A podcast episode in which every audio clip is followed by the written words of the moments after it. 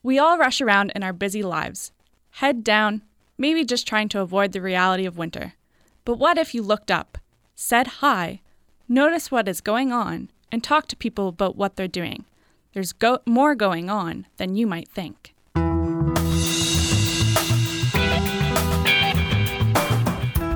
I'm Jessica Briand, and this is the Signal Podcast, storytelling from the audio workshop at the University of King's College School of Journalism. And this is our first podcast of the term and the year. This week, Halifax noticed. We sent our reporters out with their heads up and their eyes opened and challenged them to find and tell us something interesting. What are people up to in Halifax in January? First off, let's meet few hardcore Haligonians who say winter schminter.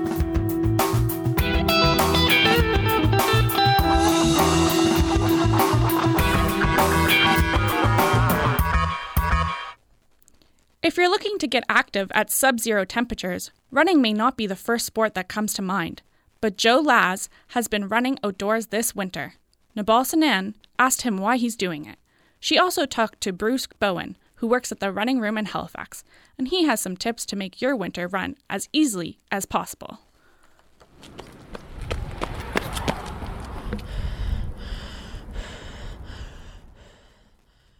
Well, usually that's not something that I would do um, every winter, but uh, this year I have uh, finally signed up for the uh, Blue Nose Marathon.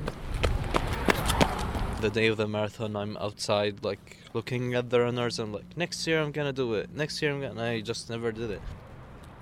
And then um, my dad calls from back home, and apparently that day he like just signed up for a walkathon and completed it. And he was like talking about how heroic he felt and how accomplished he felt.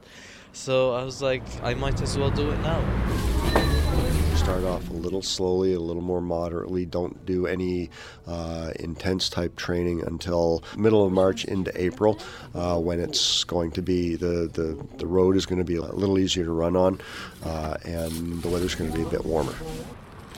Three days after I signed up, I immediately looked at getting a refund because I started doubting my ability. I was like, oh, this is going to be too much work, and I'm not sure I can do this. You actually get used to the running in the cold. You can put a, uh, a thin scarf over your face uh, or find some sort of, you know, there are face masks that are for sale. Your lungs will never freeze. Uh, it's just at the back of the throat, it's a little uncomfortable.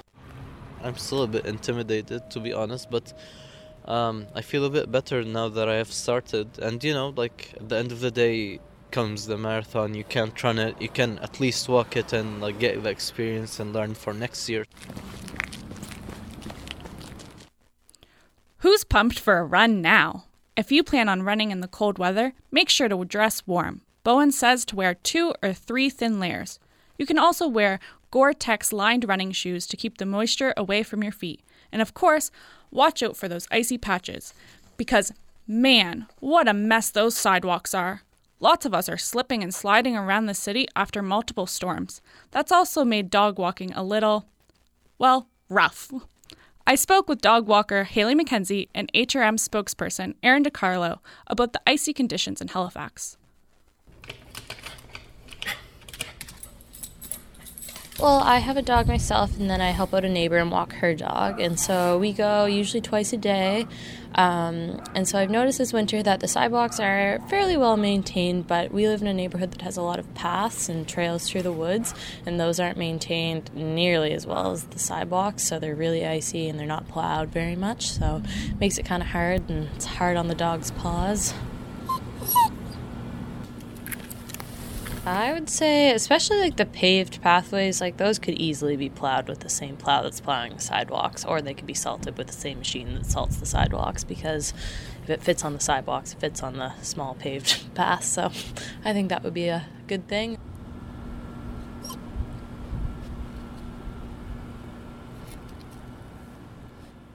So my name's Erin DiCarlo, and I'm Senior Communications Advisor with Halifax Regional Municipality. The municipality's winter operations program, we use a combination of in house and con- contracted operators as well as equipment. And with each weather event, the city is responsible for approximately 3,800 lane kilometers of streets as well as um, around a thousand kilometers of sidewalk. So we do maintain hard surface trails, and those trails would be only those that go from street to street. Trails are prioritized based on usage. If you are concerned about a specific area, it, it's possible that um, perhaps even some sanding could be done. So um, residents would be encouraged to call 311 and a service uh, ticket would be issued.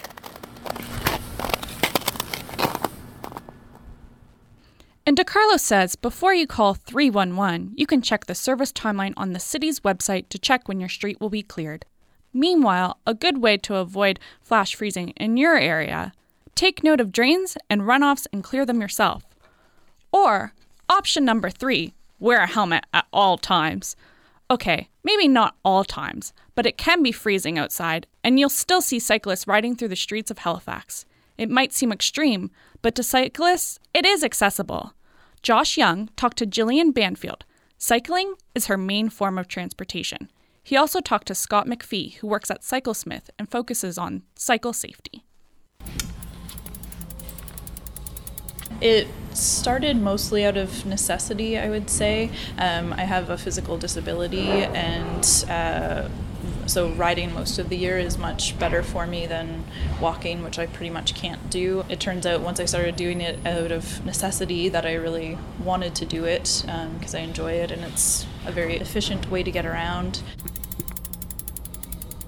I think riding in the winter is much more accessible than people think it is. Like, people often choose to go skiing or snowboarding or skating, and it's really cold outside, and they can't imagine cycling when it's the same conditions. So, I think if people just kind of get used to the idea of being out on a bicycle just as they would be doing any other winter activity, then it maybe will shift some mindsets around doing it. There's many more bike lanes in Halifax today than there was 15 years ago. So it's becoming more and more safe. Riding a bike is just like driving a car. It's, common sense, really. If you go too fast, you're going to wipe out. You're not going to have the reaction time. Um, I'd say studded tires is uh, kind of a life changing thing, really, because um, I used to have such anxiety about not knowing whether the street was safe to ride on based on ice conditions and that sort of thing more people out there improves cycling for everybody. Plus, more people out on the streets in winter, more fresh air.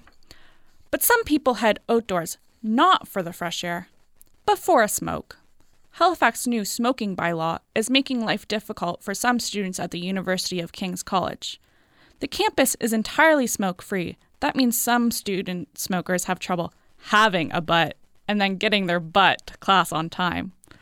Our reporter, Salam Shuait, spoke with Alexander Doyle. He's director of facilities at King's, and she talked to fifth year student Emily Roberts, who worries about getting smoked by her prof if she's late. It's a problem finding an area that's not going to interfere with somebody else. You know, so it's finding a compromise. I think that's that's the problem. When I started, we actually smoked on campus, so moving off campus was a big enough change, but uh, not having any on campus smoking is really difficult. Uh, even for the professors, like a lot of us at King's, we're all we're all art students. We all smoke, so it's it's also a really big part of our social culture. Yeah. One of the problems is, is is where do we put it? Because it can't be near an entrance. It has to be uh, so many meters from an entrance and windows or air um, ventilation systems or whatever else. We had when everybody used to smoke at the front entrance uh, of the campus here, right on Coburg and, and the entrance behind Alex Hall, beside between the chapel and Alex Hall.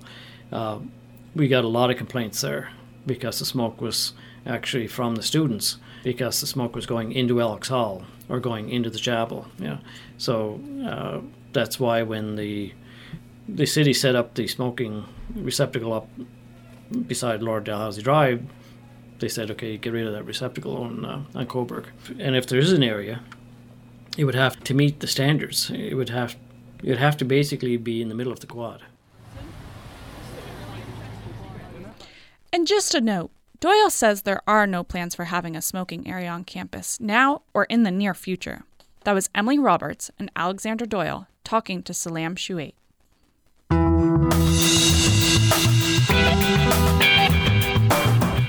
You're listening to the Signal Podcast. I'm Jessica Briand, your first podcast host of 2019.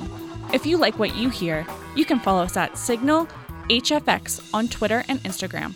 Let us know what you think. Now, let's shift gears and head inside. We're 15 days into a new year, but our reporter, Dylan Coots, found some things that won't be updated anytime soon. With the rise of the selfie, cell phone providers have pushed to make their cameras easier to use than ever.